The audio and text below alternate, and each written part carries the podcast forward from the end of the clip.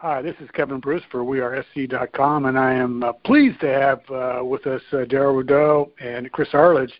And uh, our purpose for, for today is to uh, discuss, uh, you know, what some of the benefits that have been accomplished in spring ball, and importantly, some of the observations around the simplification of both the offense and the defense.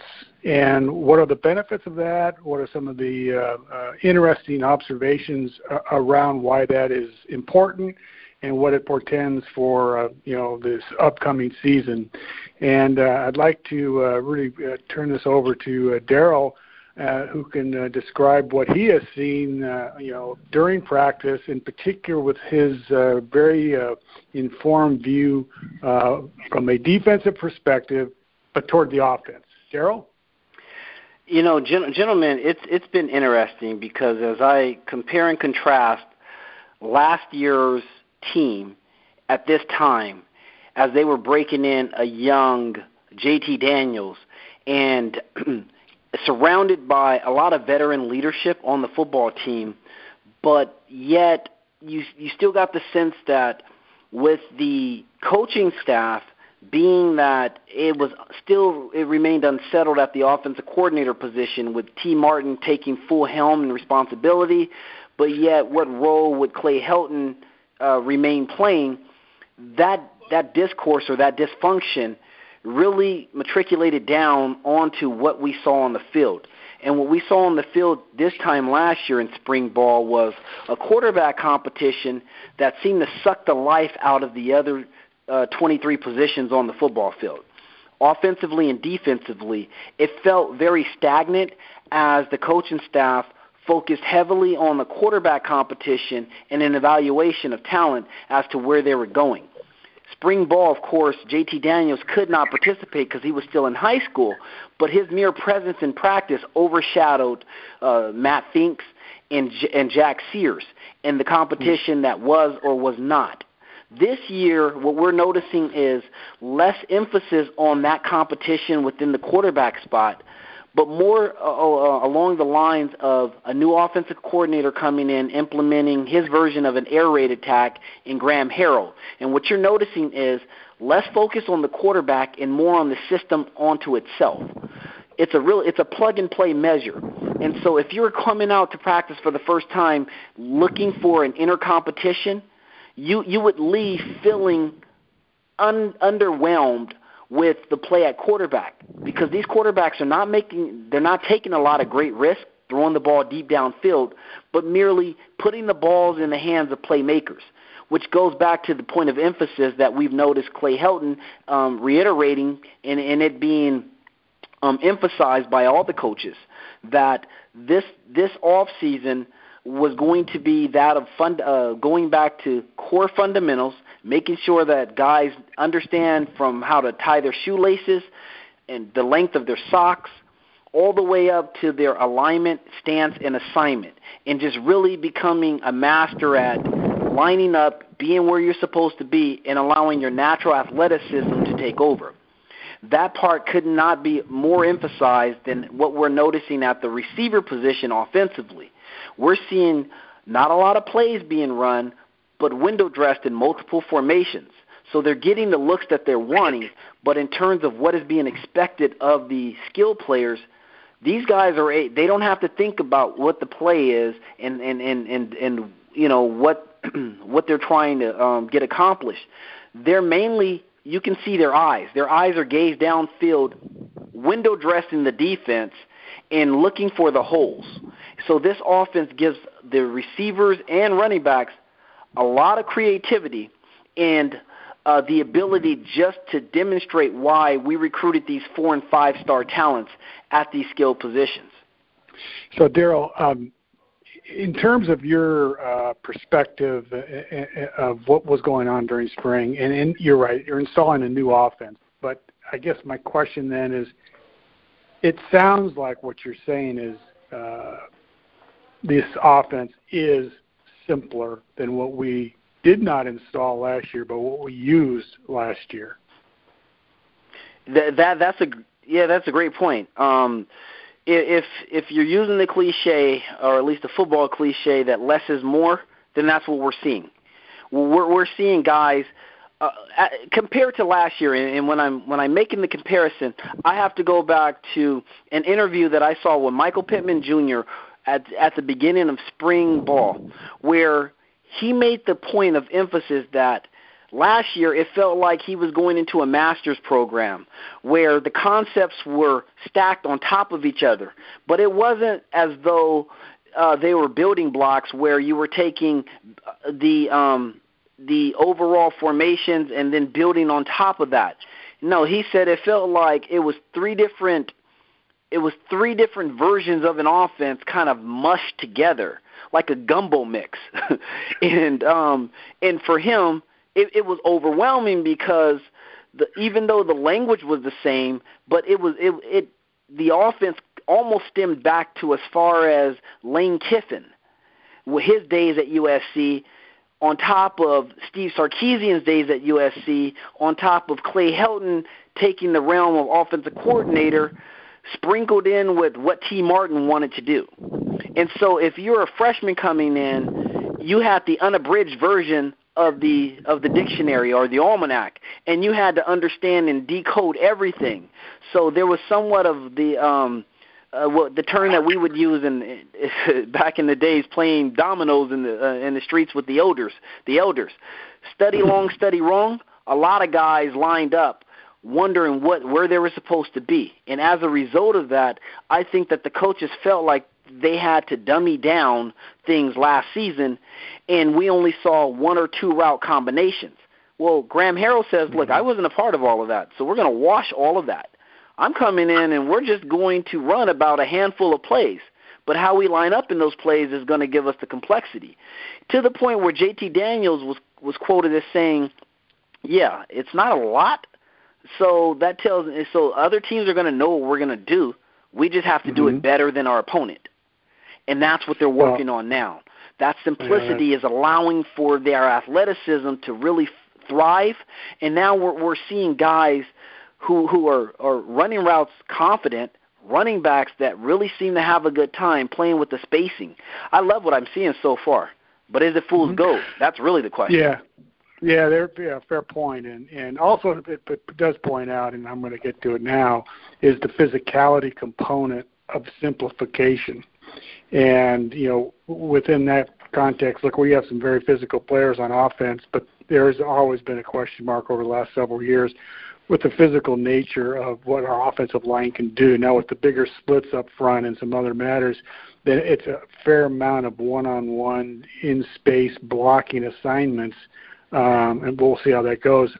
But let me flip this around and, and talk about one of my uh, favorite topics, which, of course, is the defense. And uh, uh, like yourself, I've been intrigued with the notion of simplification have no idea where this originated from as far as you know coming into the coaching staff at USC. It doesn't seem to have uh, sprung out of you know spontaneous combustion out of, of Clancy. Uh, I, I think there was you know broad discussions, and the, the notion was we need to simplify. But I think what we're seeing is yeah simplification for a number of reasons, but we're seeing a return to fundamentals, and a lot of that has to do with some new coaches coming in. Coach Burns, Coach K, and then some of the uh, the solid guys that are returning uh, from coaching and working on you know hand placement, uh, stance. Now, hear what I'm saying: hand placement, stance, and move your feet uh, upon first contact with the offensive uh, player. That is about as fundamental as it gets. Pop Warner teaches that, and probably even before so, right? So, right it's not a criticism. I'm just saying, all right, I'm good on that because I think that's a big chunk of the root cause analysis of the issues that we've had on defense for the last several years is that lack of fundamental uh, soundness up front with the big guys. That's number one. Number two that goes with this in terms of simplification is the the the guys up front, the defensive line, uh, looks like we're going to go with a a, a uh, you know th- three down linemen uh, with a fair amount of uh, you know first certainly first down, maybe second down. There may be some four down linemen early on. It depends on some situations, but and we're keeping uh, uh, Christian Rector uh, on on the same side all the time, which means he's a true defensive end now. He's a seven technique, maybe even a nine technique uh, defensive end, and uh, you know what? That that's going to work for him. Mm-hmm. That is simplification over what he was doing before. He's flipping from side to side, two point a little bit, two point stance a little bit, three point most of the time, uh, asking him to drop into coverage. I mean, it was it was not the right fit for a guy with his skills. I think that turns him loose, and we have some other talent that fits, uh, uh, you know, that that uh, that approach to a three down lineman uh, technique. Importantly, the two, uh, our, our three technique and our zero technique uh, uh, tackles uh, are, and you know, inside guys are really, you know, on on target to, you know, drive the pressure uh, up, up the you know the middle of the offensive line, our, our opponent's offensive line. That's a beautiful thing if we can get that done. Moving your feet when you make contact with the offensive lineman is just about as fundamental as you can get, and yet it was lacking a lot last year for all kinds right. of reasons. I think some of it was conditioning, to tell you the truth, but that was not the only issue, right? Sure. So there was strength, strength on strength, feet not moving, and then the guys are standing still. Gap gets open, starts to, to widen, and the next thing you know, you we got something going on. The third thing that Clancy said that he was looking for and uh, and working on. I'll get to linebackers in just a minute, and then I'll you know ask Chris to jump in. Um, it is the uh, situation a better situational awareness. Okay. What that means is when it's third and 17, don't be 18 yards deep, as right. an example. All right. It, it, you know, you know, I mean, it be situationally aware. You know, which side of the 50 are you on? You know, are you, you know, are you near four down land? Are you, you know, three down land? Uh, you know, those are kinds of things that that situationally the the entire defense has to be mindful of. And it just seems there was times last year, no, without question, and this will happen anyway. But it happened too many times where we gave up the big play uh, and it, you, you could just tell that the guys were out of position. There wasn't the, the air quote run fit that was proper relative to the situation, or uh, the, the secondary coverage was just totally out of sync with, which, with what uh, was going on up front, let alone the fact there wasn't pressure on the quarterback, et cetera, et cetera. Okay, so that, that was all interesting. Within the linebacker group, simplification, well, they you know, Clancy's actually done some pretty something pretty interesting. They're moving uh, uh, and Houston into the mic uh, so that they can make the proper calls and set the box, not the secondary, but the box for the most part, uh, sure. is a good move. That helps with some some uh, some um, you know hopefully getting a good run fit. Now look, you're not going to have a more knowledgeable linebacker than Cam Smith, so I don't think it's about knowledge. It's about getting the guys up front knowing that they need to move to this gap, uh, this shade, this uh, this matter, and, and make the call. Okay. So, um, and then you have the whole secondary, and you know we all know that with the amount of injuries and guys not available and so on, that j- just getting, you know, people out there to play secondary this, this during spring uh, has been a challenge, and yet within that, there has been fundamental training that Burns, Coach Burns, has put out there. Uh, you know, footwork, and, and Darrell, you, you certainly know this inside and out. The footwork, uh, yep. you know, the eye, the the eye discipline, uh, and, and you know the, the, the you know proper uh, hip rotation and uh, and and just fundamental techniques. Yep. Yep. Combined sure. with situational awareness is a, is a huge thing. So you know, look, I could go on and on, and that's just mm-hmm. not you know the purpose of the call. But I'm I'm excited about it. I like what I see. I'm not sure this is necessarily all the root cause uh, uh, causes of some of the defensive shortcomings that we've seen last year. Because being the 83rd defensive team in the country for a USC football team is unacceptable. Let yes. alone the record that we put up last year. It's totally horrid. Uh, Chris, I know you have some perspectives here. Yeah, a, a couple of thoughts. Uh, first of all, uh, I I find JT Daniels' quote a little bit amusing about you know teams are going to know what we're going to do; they just have to stop it. Look, I'm probably not the first USC fan to listen to that and say, "Well, wait a minute, the teams knew what we were going to do last year and the year before." Also, I mean, Sam Dar. I, I hate to say that because when Sam Darnold made that statement, it didn't turn out great for him. People came down hard on him, it appears, but that's the reality. For years, teams have known exactly what USC's offense is going to do. The question is whether or not uh, the question is not whether, is whether Graham Harrell is going to put us in a position where we're less predictable despite the simplification. If you think back to those Chip Kelly offenses at Oregon, I don't know he's he's done things a little bit differently at UCLA. We'll see how that evolves. But at Oregon, they were relatively simple. They would do the same. They would give you the same look almost every time with that zone option uh, uh, mm-hmm. read play. USC's been running that same play. The difference is that Oregon would either give it to the running back or have the quarterback keep it and run the other direction around the end when the end cra- when the backside end chases after the running back, or he would uh, start that direction and then throw it out to the wide receiver. Essentially, USC ran the same play, but they took away two of the three options.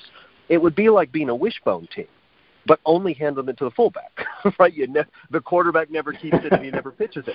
Oh, of course, people are going to shut that down. So, yeah. I, I, I think that I, I'm I'm excited I'm excited that that Graham Harrell is going to take uh, take over because I think while the offense may be simple for USC's players to understand, I suspect that they will still give the defense more to worry about than yes. the defense had in the past, and I think that will be helpful. I yeah. do wonder though. No, go ahead, Joe. Oh, okay. Um, there's just again, I'm glad we're having this part of the discussion because many people have asked me uh, several of these questions. And I just want to kind of highlight from in, inside looking out. Now, not that I've been in these meetings, but I've spoken to players that are just leaving the program, and I've gotten their unbiased, candid um, analysis of the program as they experienced it as players leaving the program. Okay, what I learned was the, defensively that the team last year, when the team met, and this blew my mind when the defensive team met and they broke up into position meetings, the safeties did not sit in the same meeting room with the corners. The safeties actually met with the outside linebackers mm-hmm. and the nickel. They occupied one room. The interior linebackers were in another room, and the corners were oftentimes displaced. They didn't have their own meeting room. So, how can you effectively communicate in the secondary if you're not at the very least watching film with the linebackers and the secondary and then breaking up into position meeting rooms where the safeties and the corners can communicate? It is very difficult for anyone to go through a season, make the necessary adjustments, if you can't turn to your left or to your right and see your brethren in a room with you and be able to talk about what you're seeing and, and the perspective that you're viewing it from. In, in addition to that, one of the biggest issues that this coaching staff had last year was if you went down the list and you looked at the resumes, you had Tee Martin, who was a receiver, uh, who was a a, a, a Heisman Trophy quarterback, right, at Tennessee, mm-hmm. won the national championship coaching receivers. Now he did an admirable job with that, but he was not coaching his true position.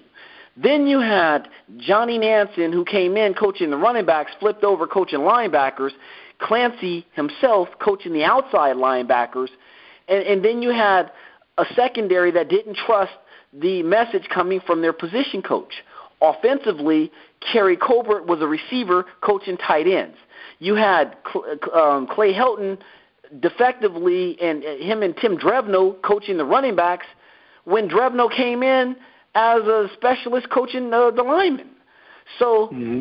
just the mere fact that you had coaches coaching out of position leads me to believe when in doubt, coaches are going to become X's and O's guys and not technicians when they're not coaching a position that they truly understand. And that message gets diluted and, and it's a reflection of how the players were prepared. So when you talk about the uh, simplification, what we're noticing now is – True coaches coaching their true element in their position where they've had the most success.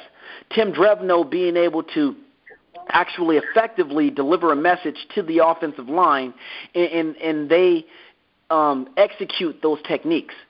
And I can go on and on and on. but but Chris, the, the last um, um Chris, the last point that you you were making, as it just pertained to um, just this team in general, and kind of moving forward in the comments about um, uh, JT Daniels. What I find amazing is in every successful program, less has been more. Less in the sense that you don't want players thinking, right? You want them reacting and reacting fast. But, but, what I find interesting is where there was so much of a highlight or a star placed on JT Daniel, a freshman out of Arizona has come into this program at the quarterback position and looks just as efficient as your, your, your returning starters. So that tells me that there's going to be more of an emphasis on the system and less of an emphasis on the actual quarterback throwing the ball.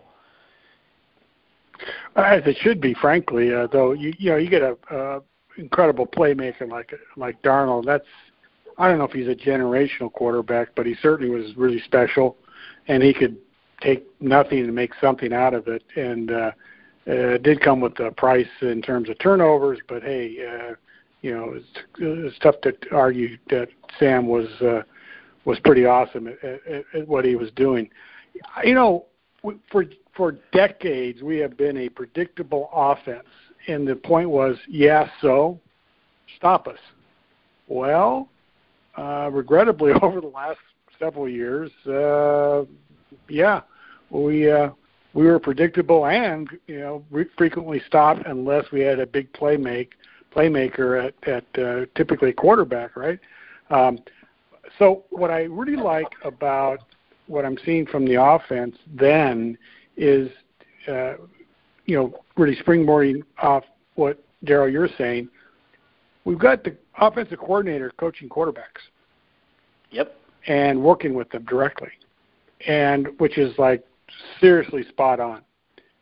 Uh, now, at, at this point in time, anybody listening to this podcast has got to say, "Oh, wait a minute, what were these guys doing for the last couple of years?" You know what? Uh, can't can't answer that question. Not sure. It's incredibly important. It's noteworthy. Okay, fair enough.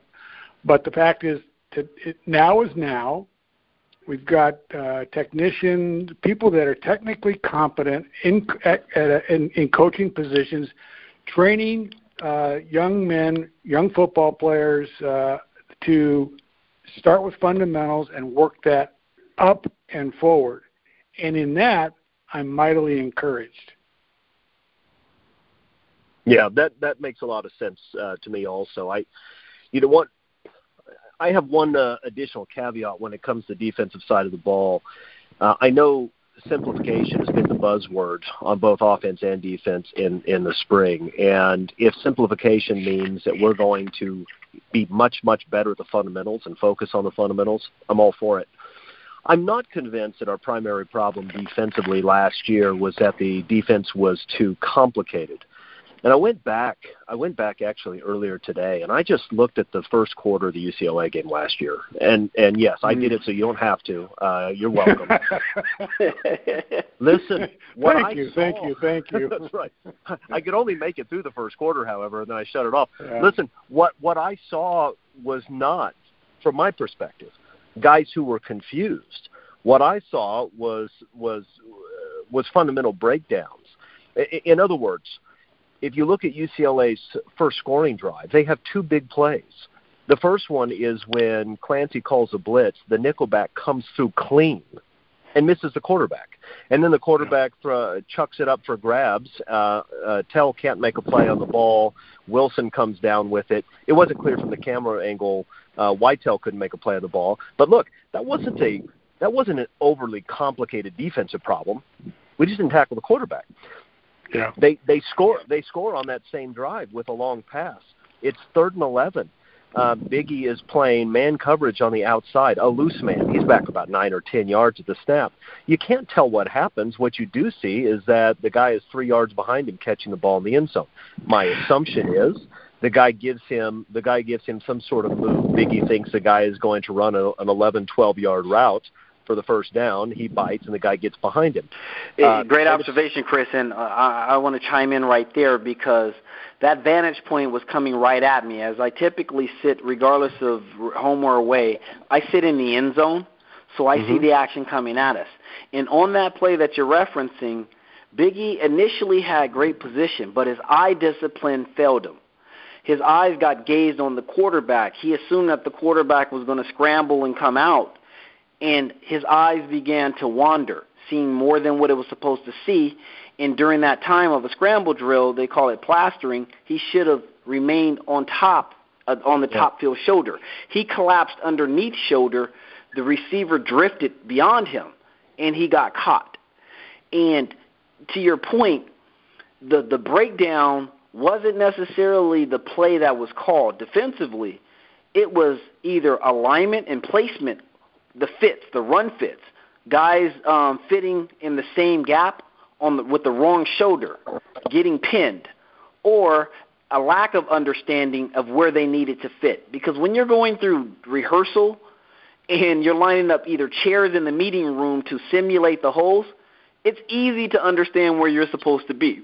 But when that live action comes at you, and all of a sudden the line starts to shift and move, and now you have to understand w- how the hole was now that was once there has vacated, and where your body is supposed to be when live action is coming at you.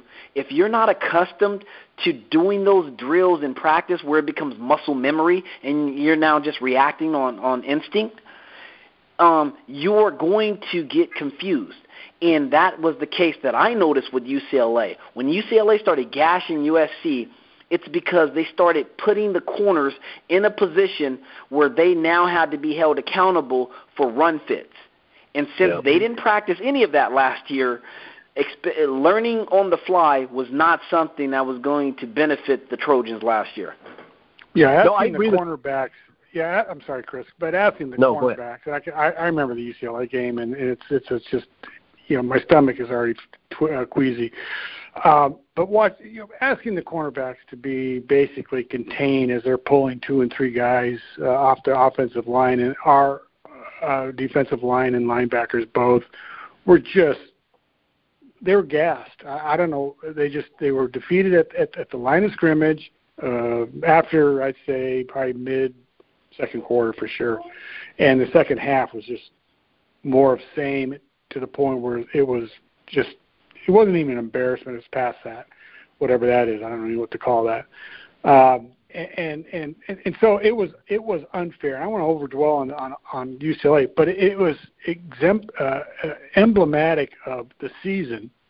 The Notre Dame game has been pointed to as well. The first half is you know kind of an air raid USC version of air raid it didn't produce a lot of points, guys. I have to tell you. So really, that that needs to be uh, spooled up, and the up tempo needs to to work.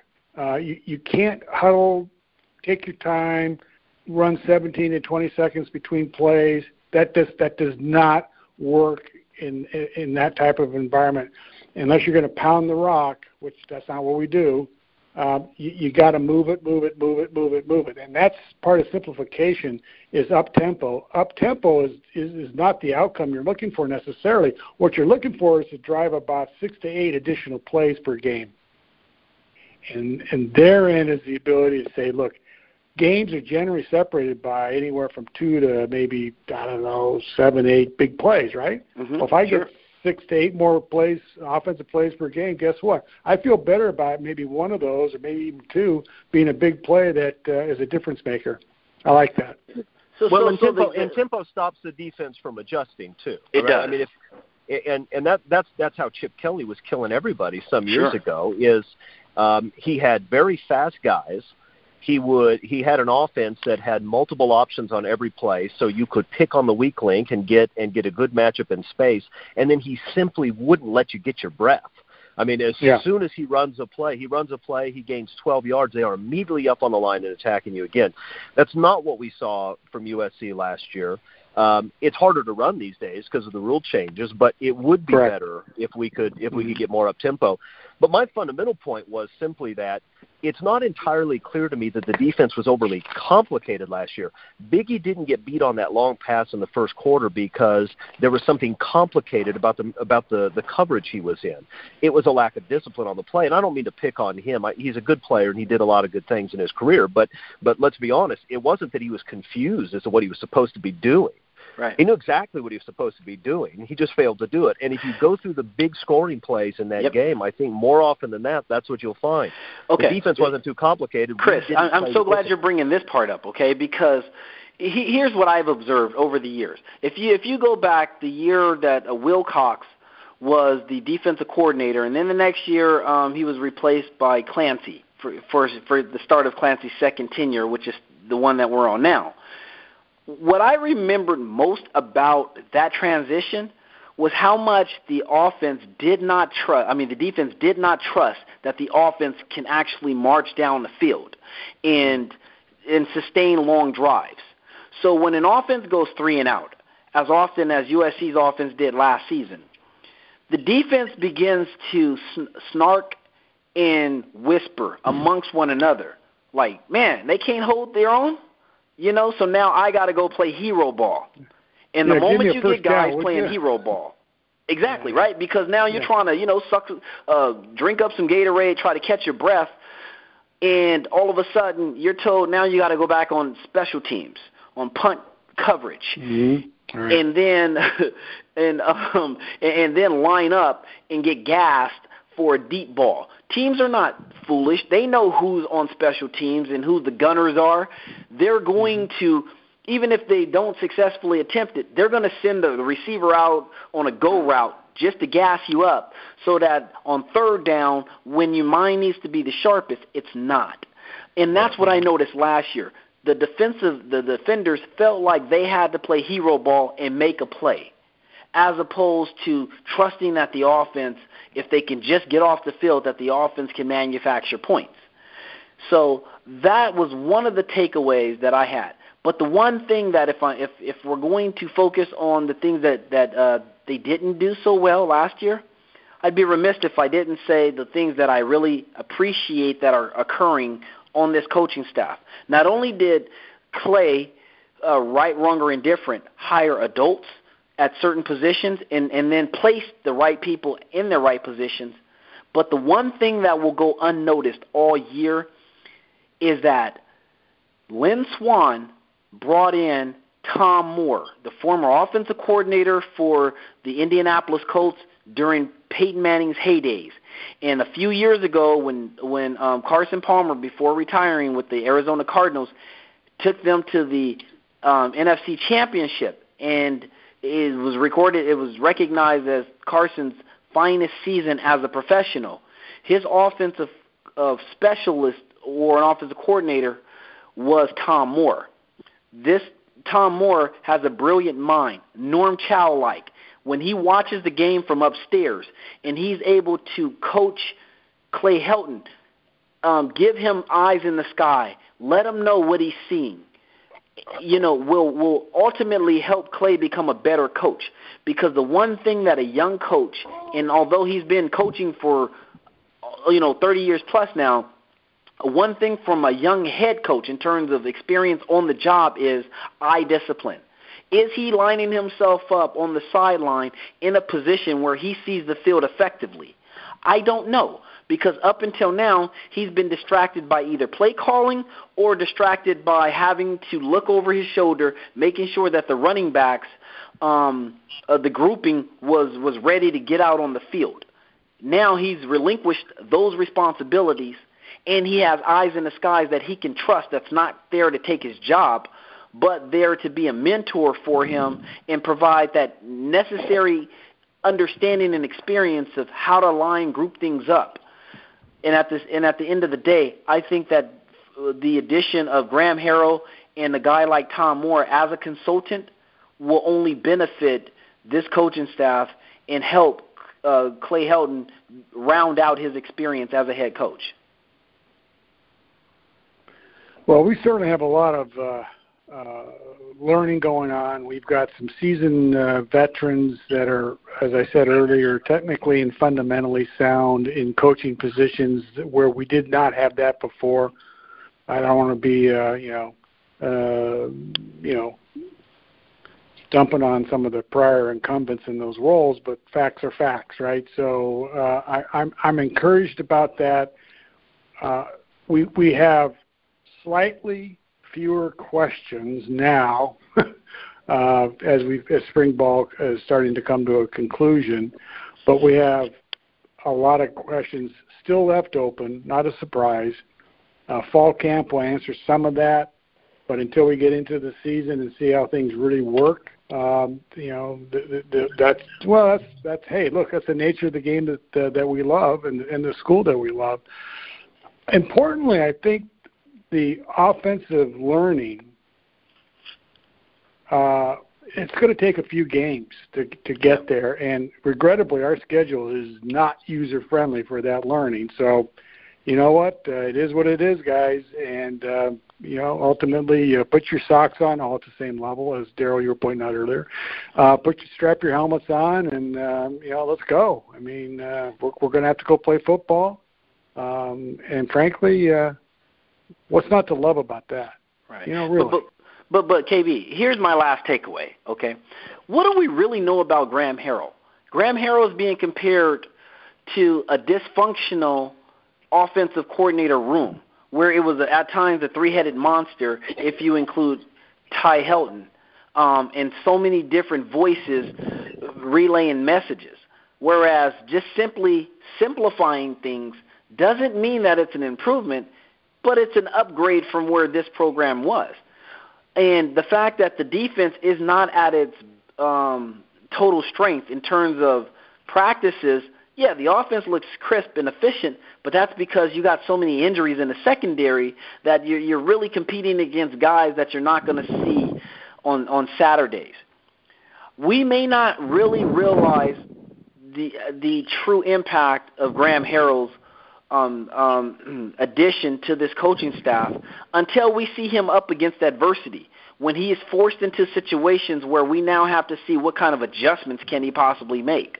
So far, we like the fact that he simplified things, but the question that that still remains for me at least is if you're dumbing down the playbook to a few plays, what happens when you need those special plays to get beyond, you know, the the, the 30 yard line as you're getting closer into the red zone?